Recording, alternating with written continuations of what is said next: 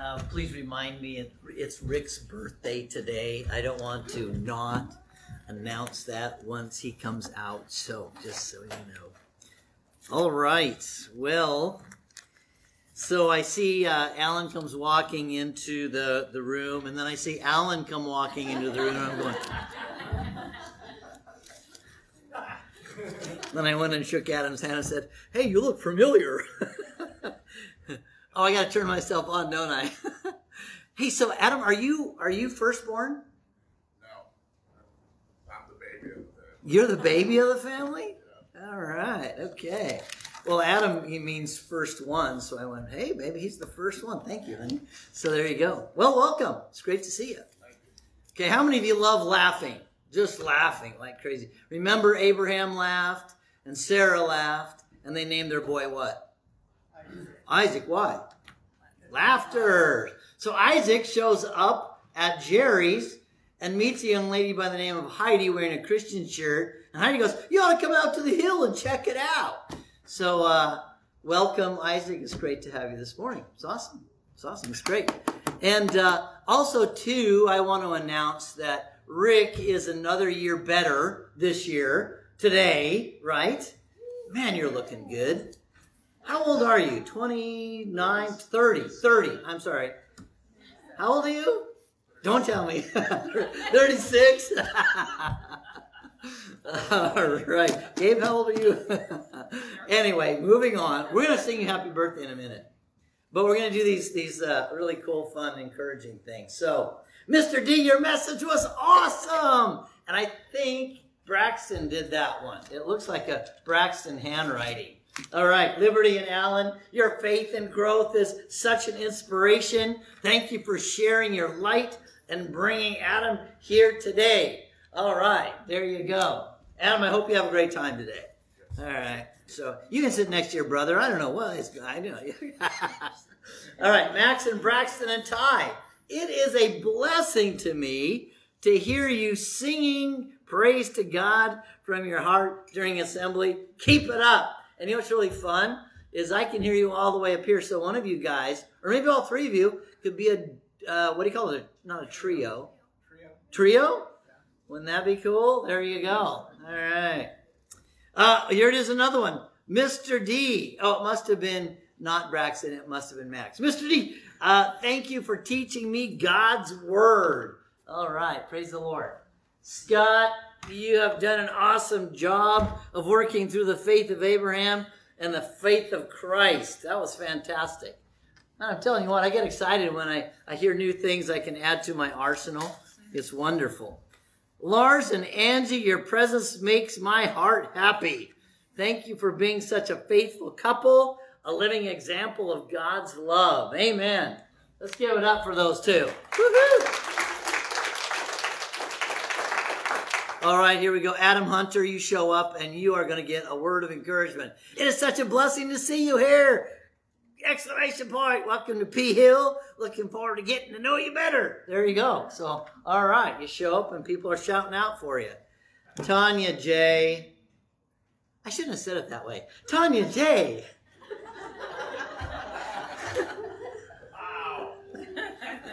she knows I'm just funning with her. I know. Uh, Tanya J. Thanks for always being willing to share your wisdom. You really have a way of making people think, and you do it with such a sweet smile. I'm thinking you do it with such sarcasm, in my case, anyway. there you go. And a sweet smile.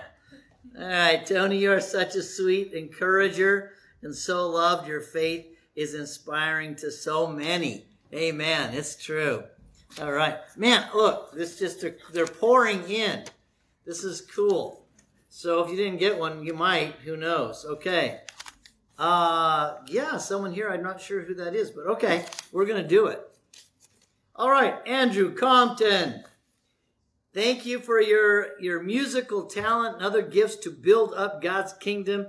You are a blessing, and thank you for the creation, new creation lesson this morning. It was great. Angie, your bright smile and sweet words of encouragement are always such a blessing. This is true. All right, you're getting your aerobic exercise, your cardio. Lexi, I am so thankful you came to Bible class with Miss Jamie. It was great to meet you. There you go. Lexi, glad to see you today. Alan and Liberty, you both shine so brightly, reflecting God's love and inspire others to do their best. Amen. Amen. Amen. That's awesome. Okay, any others before we sing happy birthday to the to the older gentleman? Not old. You're not old yet. You're you're older. older than who, right?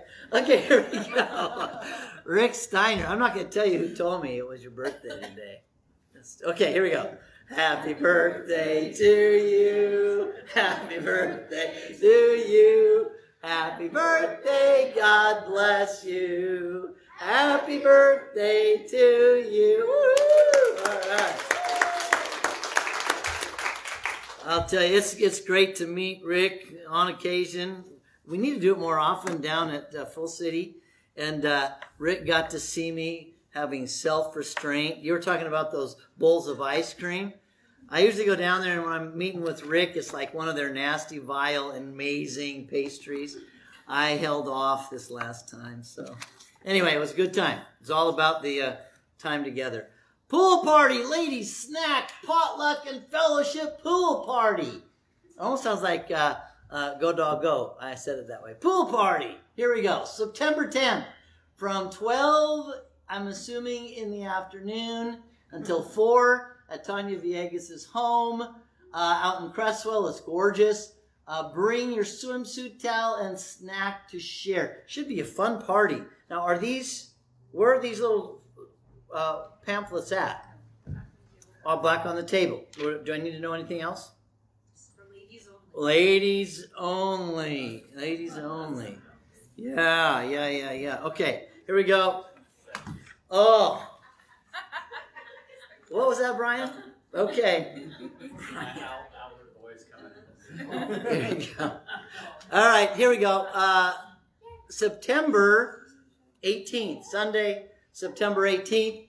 There's another um, Pumpkin Spice Holiday Bazaar planning session.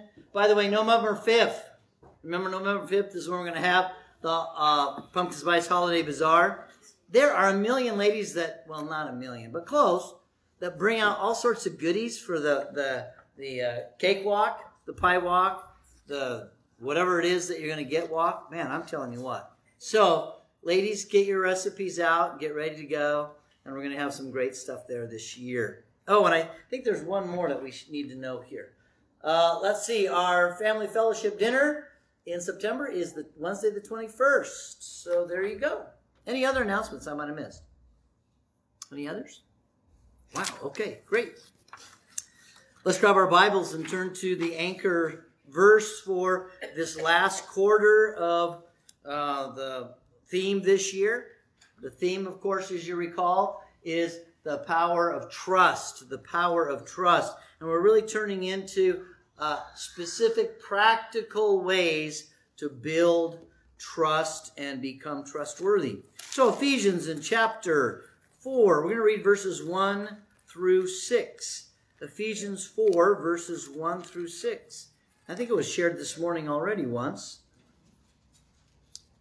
Ephesians chapter 4, verses 1 through 6. Therefore, I, the prisoner of the Lord, implore you to walk in a manner worthy of the calling with which you've been called, with all humility and gentleness, with patience, showing tolerance for one another in love, being diligent to preserve the unity of the Spirit in the bond of peace. There's one body and one Spirit, just as also you were called in one hope of your calling, one Lord, one faith, one baptism, one God and Father of all, who is over all and through all and in all. Let's pray. Lord, we're thankful for the morning. We're thankful for the time that we could gather around your, your uh, Lord's Supper table and remember the amazing sacrifice. Really do appreciate the, the teaching that, that Jeff brought in regards to doing the visual of really realizing the amazing power that you've granted to us through your Holy Spirit. Father, to remember the sacrifice that has granted us your Holy Spirit and granted us the opportunity to grow into the full measure of the stature which belongs uh, to your very character.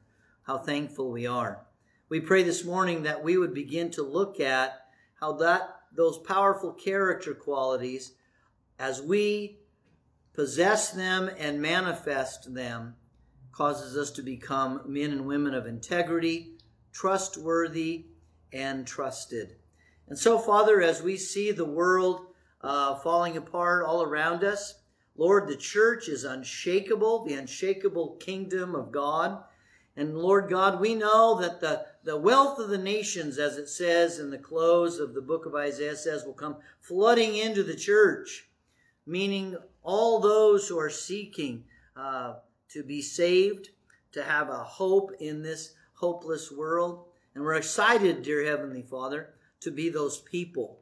Help us, Father, today as we turn the corner and we begin to really look at what is the standard of the measure of the fullness of Christ and his character when it comes to being trustworthy. We pray in Jesus' name, amen. So we're moving on in the next four weeks after I get back from Montana Family Camp, we're going to be working on humility. So I want to start with a couple of questions. Would you trust a self centered, self righteous person who is wise in their own eyes? I see some going, no. Some are saying, what? Well, let me ask you another question. Would you trust an arrogant man who is selfish and unteachable and knows all things? Would you trust them? Why not? They know all things. They've told you so. So you can trust them. Why wouldn't you trust someone like that? How about the man who's not loving but self willed? We know that love is selfless, and we know that the opposite of that is being selfish. You trust somebody like that? Why wouldn't you trust someone like that? Because you know they're in it for themselves, they're not in it for you. Why were people flocking to Jesus? As I shared before, there was really nothing in this world that he had that, that someone could possess from him except for being unconditionally loved and served by a man that was absolutely genuine. And so, some other questions.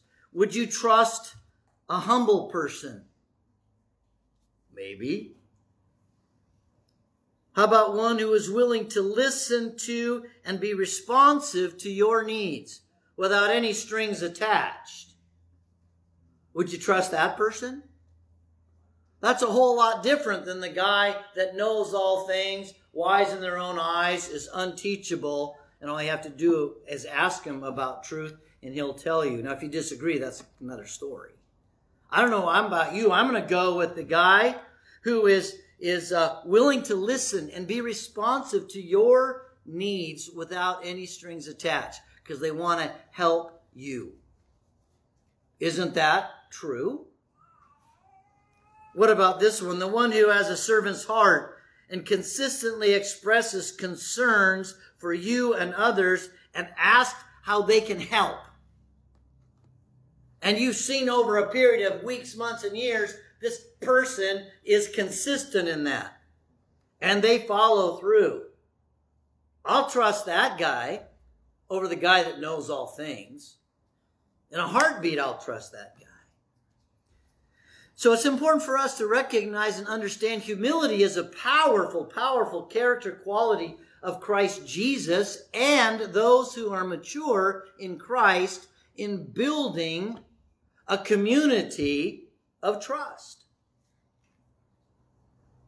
You know, I've said this before, and I'm going to keep saying it because the first time I went to Belarus and I was getting on the plane coming back, I had this sick feeling in my stomach that maybe I had seen the future of the United States. And every time I go, I still got that sick feeling. And I'm talking about not the, the, the, the grungy, dirty grind of what the Soviet machine did to the, the landscape and to the cities, but the stripping of joy out of the heart of people. And so I think it's important for us to get back to focusing on Jesus, the author and perfecter of our faith, who for the joy set before him endured the cross. He's looking beyond the, the awful situation he was in to the joy that only God could give. Someone asked me just recently, and it was a, it was a brother who's going through some really tough times. He says, how was the apostle Paul able to rejoice and sing songs of praise when he was in the inner prison? That's a great question. Because he trusted God that whatever the future held, God was going to work in his heart because he was a faithful man. Now, did God work in the Apostle Paul? Absolutely. That very night, he was able to baptize that jailer and his family into Christ.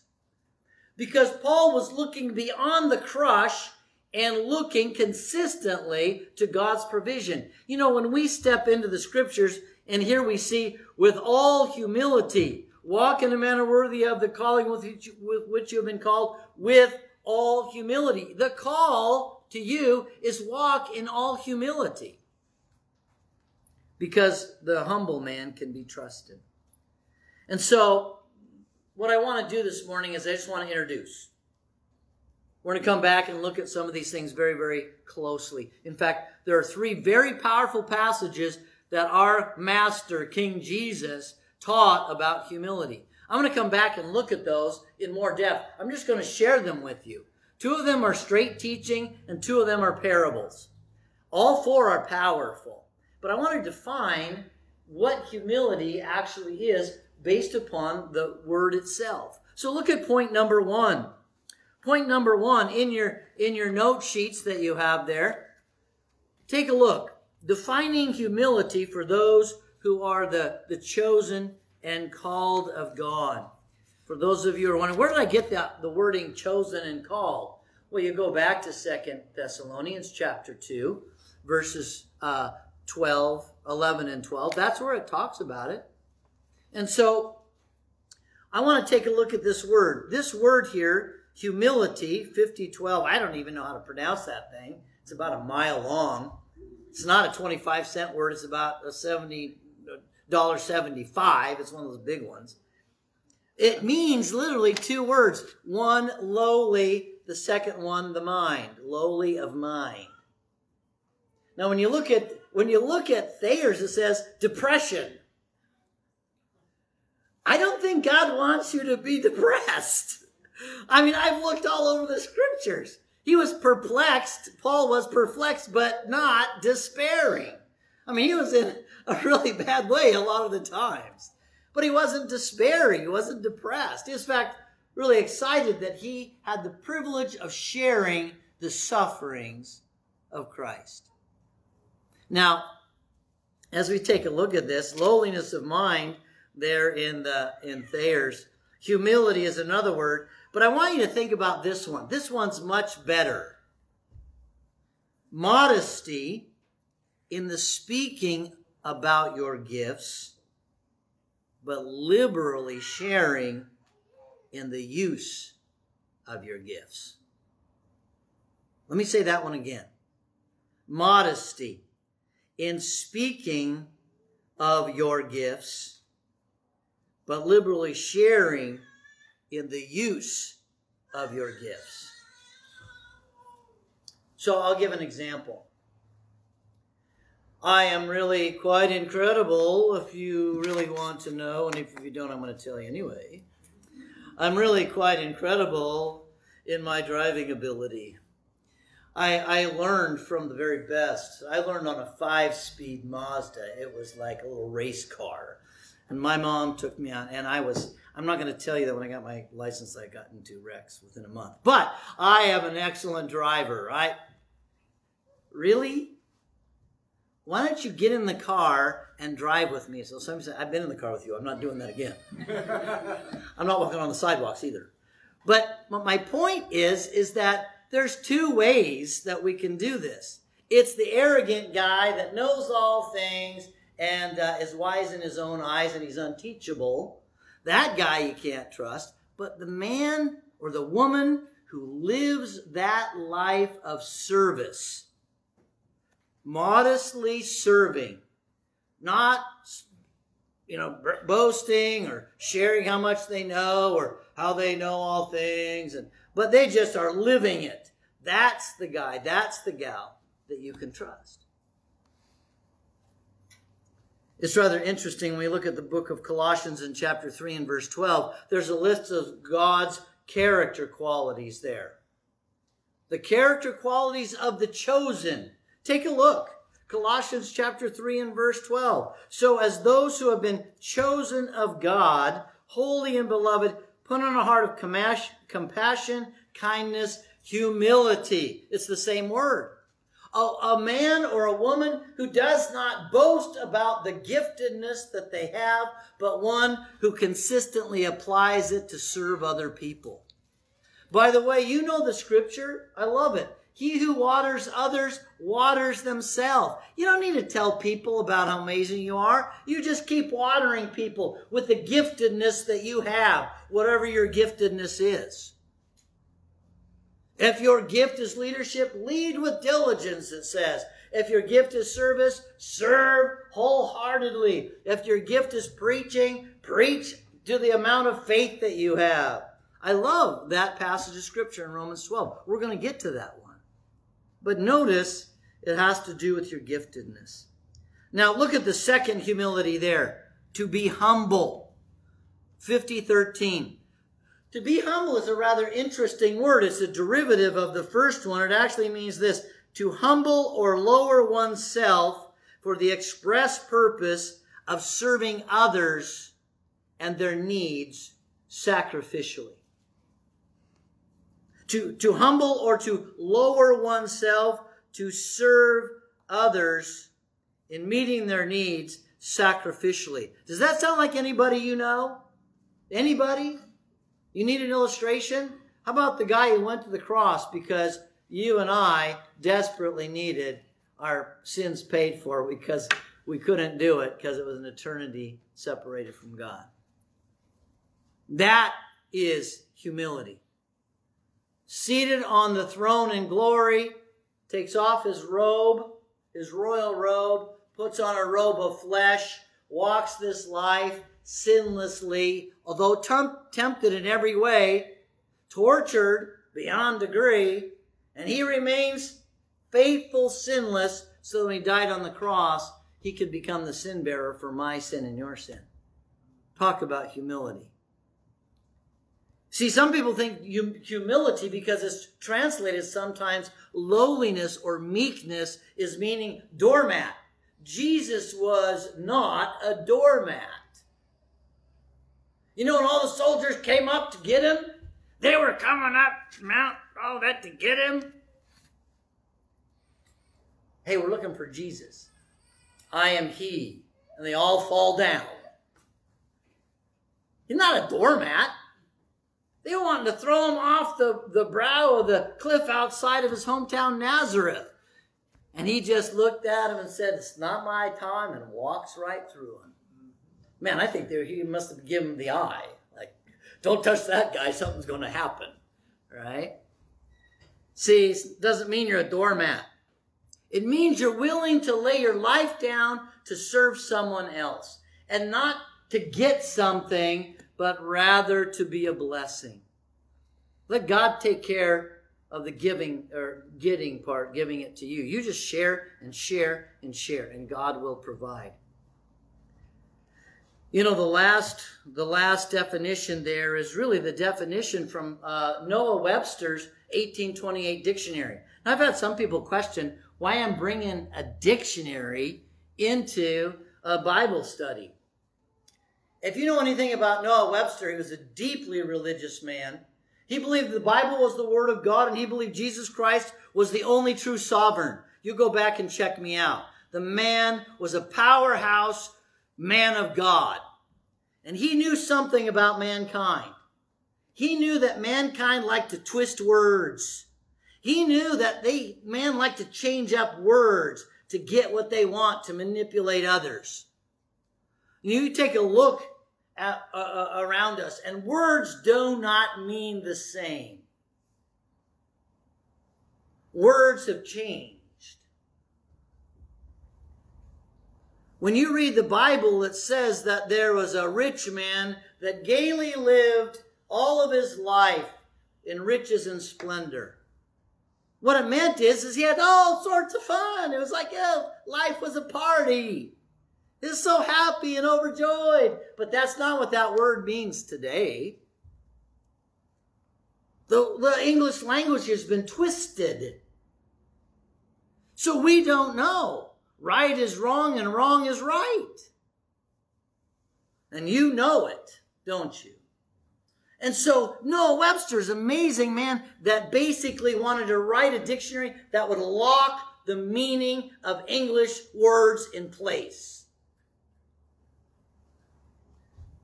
And so, quoting from his 1828 dictionary, humility in ethics means freedom from pride and arrogance. I thought that was rather awesome. By the way, you look it up. You can get on your little box there and look it up. Just look up 1928 and it'll come up Webster's Dictionary. And then look for the online version and look up humble. The interesting thing here in, in it says in scripture or in theology, a deep sense of one's own unworthiness in the sight of God. A deep sense of one's unworthiness in the sight of God. You think anybody's going to get into heaven because they're good enough? Well, since I became a Christian, I've never sinned that I can remember. Well, I'm glad that you think that. You're not getting in on your works, man. You're not. You're getting in because Jesus hung on that cross and paid every one of your sins, paid for every one of them. From the very first one to the very last one, he got you covered. Now, you want to remain faithful, don't you? Like a wife to remain faithful to a husband, or a husband to remain faithful to a wife, to live for each other. Amen? Well, of course you want to live for him because he lived for you, he died for you, and he still lives for you as your intercessor, intercessor in heaven. So of course you want to remain faithful. Of course you want to live a life filled with good deeds. Of course you do. Now, I want to help you realize that it's not just feeling unworthy when you're compared to God. Oh, if you don't feel unworthy when you're compared to God, there's something wrong with you. There's something wrong with you. If you do not feel unworthy, when you come before God and you take a look and go, yeah, that's me. Yeah, that's me. That's all me. That's all me. I don't need this anymore. I got it figured. I've arrived. I'm perfect. You know what? If you ever do make it to that day, the devil's going, I love it when you think you've made it. Because I'm going to slam dunk you tomorrow. Remember, Jesus said, Be careful if you think you stand, lest you fall. Pride goes before what? Yeah, fall or destruction. The devil loves people when they go, Hey, I've arrived. I'm going to get this all figured out. I know all things, just ask me. Boom! That's when they're taken out. This demonstration of pride. So here we have this freedom from pride and arrogance and that deep sense of unworthiness in relationship to God. But there's one more. And submission to God's will. Submissions to, to God's will. Now, I've shared with you that this is the book of life. There is no other book. This is the book of life. And you know, every time I've tried to do things on my own, I'm pretty smart, I think. That's when I get in trouble. God, I got this one. Stand back. I got this one. He's going, I'm standing back all right, but it's not because you got this one, right? wow. I have to share with you a story, an illustration that sometimes people get too big for their britches. As in Belarus, and there was a leader of this great ministry that Steve Doty and I and several others have basically participated in. And, and Steve and I and a couple others went, and I think you were with us, we went to this orphanage school really far away from the city of Minsk, and it was like way out in the Never Never lands of Belarus. And uh, so we're driving along, and we're driving these back roads, and here's this building right there, and it, we go inside, and it's pretty rickety. And the, the young ladies are going to be in there working on painting one of these really cool classrooms and stuff like that. And then the, the guys are going to be out and painting and working on other things. And the leader of that ministry, oh my, I mean, just dressed always to the nines and every hair's in place. And, and, uh, and I said, you know what would be a great example of leadership? And I asked this person, I said, did Jesus lay his life down for us and sacrifice to show us how to live? And they said, well, yes. I said, wouldn't it be, didn't Jesus hang on the cross and all the nasty violence of the world is poured in his body? And they said, yes. I said, you know, it would be a great example for your kids. And a great example for my kids is if you and I went into these bathrooms, they're outhouses. They're wooden outhouses. And paint the outhouses inside because they're all nasty and vile. And that person goes, What? And they go, Look, Jesus went to the cross and was filled with all the vileness of the world. Don't you think we'd have a great example and we could teach the kids later? They didn't want to do it. But I said, come on in, come on in. And so we painted, and they got a call. Always carrying the cell phone around, right? Probably texted somebody, save me, man. Give me a call so I don't have to do this. But we painted it. And I'll tell you what, when we went in, it was woo in the summertime. Were you there? Do you remember that? you guys were in, in, in the building having fun. So I was in the outhouse having fun. And you know what? They don't do the, the non toxic paint in Belarus. I mean, it's full of lead and full of whatever else that makes your eyeballs burn. So you go in and you smell the smell, and your eyeballs are burning, and you start painting it, and your eyeballs are burning worse. So it didn't matter, man. It just stunk the whole time.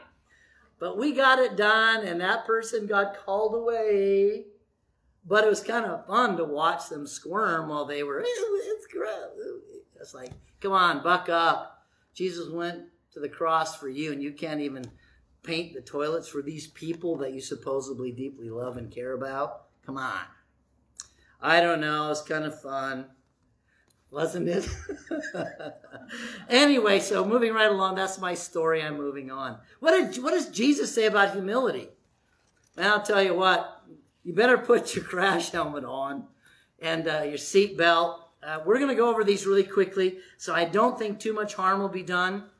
I don't think anybody will leave beaten to a pulp. Uh, but, you know, the scriptures have a tendency to do that, don't they? have you ever noticed that when you're doing something and, the, and you're reading the scripture, it's like, Ooh. anybody else have that experience before? Ooh. You know, I love it the way Jesus teaches.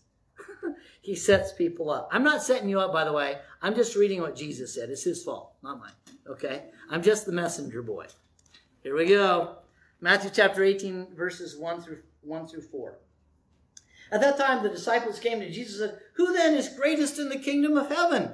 You should have seen the discussion going on before that. Who's who's the greatest in the kingdom of heaven? And he called a, a child to himself and set him before them and said, Truly I say to you, unless you are converted and become like children, you will not enter the kingdom of heaven. Hey, the kingdom of heaven is eternal. Amen. Kingdom of heaven is unshakable. Amen. Bible teaches that the church is the kingdom of heaven, the kingdom of Christ. Anyway, it says in verse 4 Whoever then humbles himself as this child, he's greatest in the kingdom of heaven. Notice verse 4 Whoever humbles himself, you have to humble yourself. That lady did not want to go paint those smelly toilets because she didn't want to what? Serve others. You're saying, oh yeah, she wanted to serve others. Why didn't she just get in there and get it done real quickly instead of whining the whole time? Makes me kind of frustrated. If someone's going to lead, they need to get down and be willing to clean the toilets. They need Jesus cleaned your toilet. He did. He cleans your toilet every day when you go and ask him, Would you forgive me? Yes, I'll forgive you.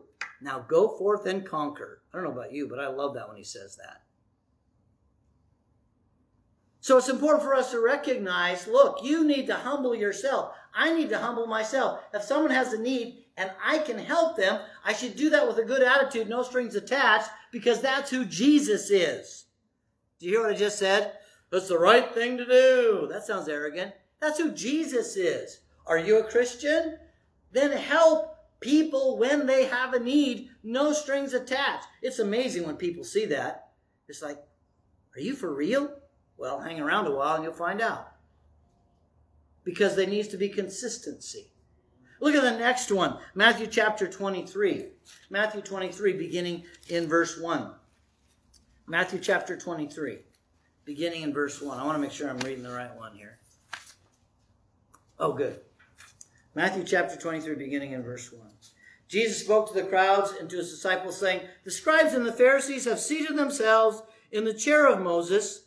Therefore, all that they tell you, do and observe, but do not according to their deeds. Do not do according to their deeds, for they say things and do not do them. They tie up heavy burdens and lay them on men's shoulders, but they themselves are unwilling to move them with so much as a finger. But they do all their deeds to be noticed by men, for they broaden their phylacteries and lengthen the tassels of their garments. They love the place of honor at banquets and chief seats in the synagogues and respectful greetings in the marketplaces, being called rabbi by men. But do not be called rabbi, for one is your teacher, and you are all brothers. Do not call anyone on earth your father, for one is your father, who is he who is in heaven. And do not be called leaders, for one is your leader, that is Christ. Verse 11 and 12.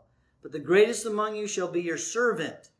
Whoever exalts himself shall be humbled, and whoever humbles himself shall be exalted. That is an absolute. Whoever humbles himself, God will raise up. Whoever exalts himself, God's going to take out. I don't know about you, but Jesus Christ humbled himself, and was he not exalted to the right hand of God? Is he not King of Kings, Lord of Lords, the only sovereign? Absolutely. Hey, I want to be great in the kingdom of heaven. Okay, get in and paint the outhouses. Well, I don't want to do that. Man, I'm telling you what, when you start working with people and you love them like Jesus, man, they have a lot of outhouses to paint. You know what I'm saying? And people don't like to get involved in people's lives because of the mess. I'll tell you what, if I see the world the way it's going, and if you see it the same way, there's going to be a lot more outhouses to be cleaning up in people's lives when this thing shakes apart. And Jesus came into the world in one of the worst times in human history. You go back and look at how vile it was. I shared with you already before about 80% of the population in Rome were slaves. Some had good masters, some had bad masters, but that's just how that was. That was the culture. So, brethren, it's important for us to recognize we're still living in good times. Now's the green tree to work hard, to become humble, and serve one another. Well, look at Luke chapter 14. Here's a parable. Luke chapter 14. And uh, I love parables because they're like little mysteries that you have to figure out. Luke chapter 14, verses 7 through 11. And he began speaking a parable to the invited guests when he noticed how they had been, been picking out the places of honor at the table, saying to one another, When you are invited by someone to a wedding feast, do not take the place of honor, for someone more distinguished than you may have been invited by you. And he who invited you both will come and say to you, Give your place to this man. And then in disgrace, you proceed to occupy the last seat in the house. But when you are invited, go and recline at the least place, so that when the one who has invited you comes, he may say to you, Friend, move up higher. Then you will have honor in the sight of all who are at the table with you. For everyone who exalts himself will be humbled, and he who humbles himself will be exalted. I want you to memorize that verse. He who exalts himself will be humbled. He who humbles himself will be exalted. That's Jesus who says that. That's a promise, man. That's a promise. So if you want to be disgraced before the Son of God and all humanity, you just exalt yourself and have a great time doing it. But if you want to be recognized by Jesus Christ on that last day, when he says, Well done, thou good and faithful servant, enter into your rest. For I was hungry and you gave me something to eat. I was thirsty and you gave me something to drink. I was naked and you clothed me. I was a stranger and you invited me in. I was in prison and you visited me. And they said, When did we do those things, Lord? When you did it to the least of my brothers, you did it to me. You did it with no strings attached. You did it because you were living just like me. Enter into your rest. That's a powerful statement. I have to tell you, I got that one stunk in my brain. Because on the last day, it's too late to change. You are supposed to be doing that humble, sacrificial service without any strings attached, the Jesus thing, right now. And he says to show greater servitude to the brethren but also to all men.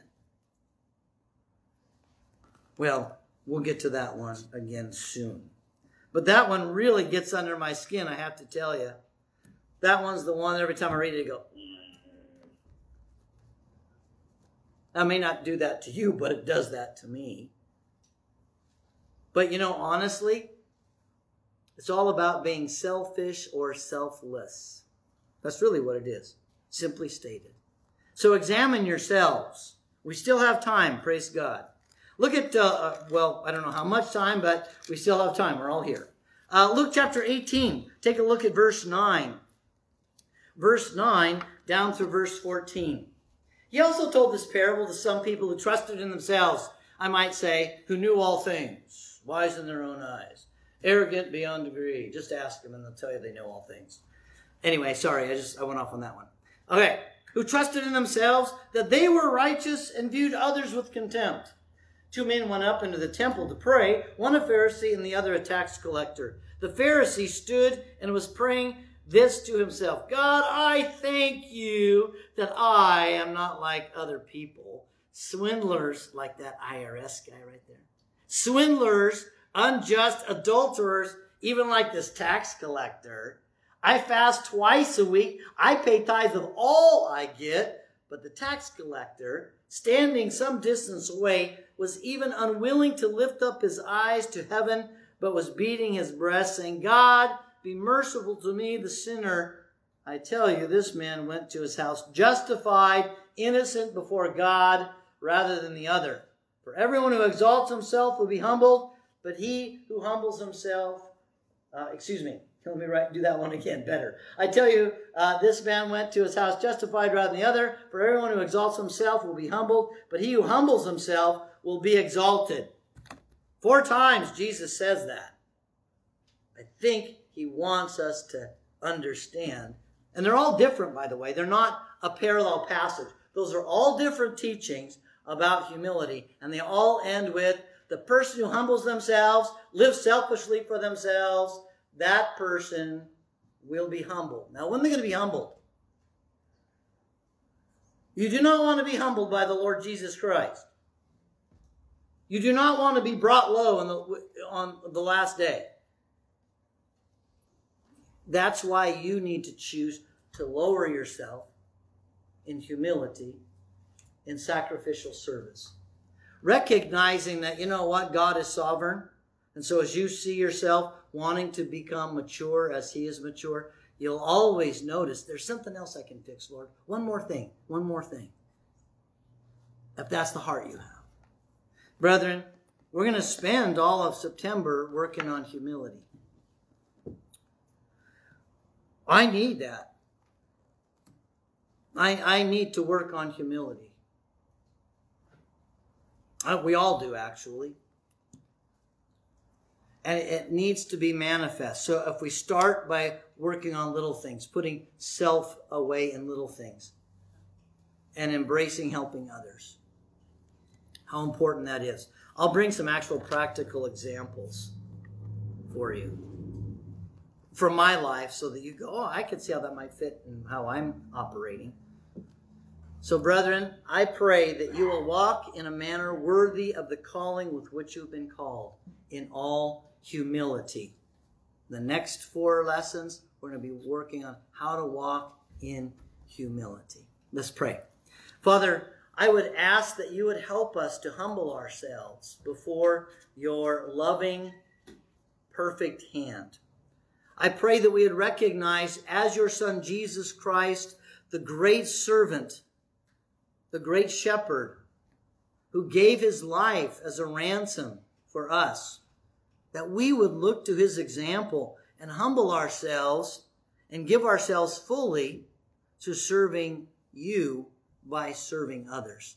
I ask this in your son's name, Jesus. Amen. All right, let's go. Anybody remember this one? What did Jesus say to do? He said to go. Get all excited. Go tell everybody that Jesus Christ is King. Get all excited. Go tell everybody that Jesus Christ is King. Get all excited. Go tell everybody that Jesus Christ is King. Jesus Christ is still the King of Kings. King of Kings. All right, let's get her done. Thanks once again for listening. To download today's lesson plan or find out more about Cornerstone Truth Podcast, and our church, please go to www.cornerstonetruth.org or email us at thecornerstonetruth at gmail.com. Have a blessed week.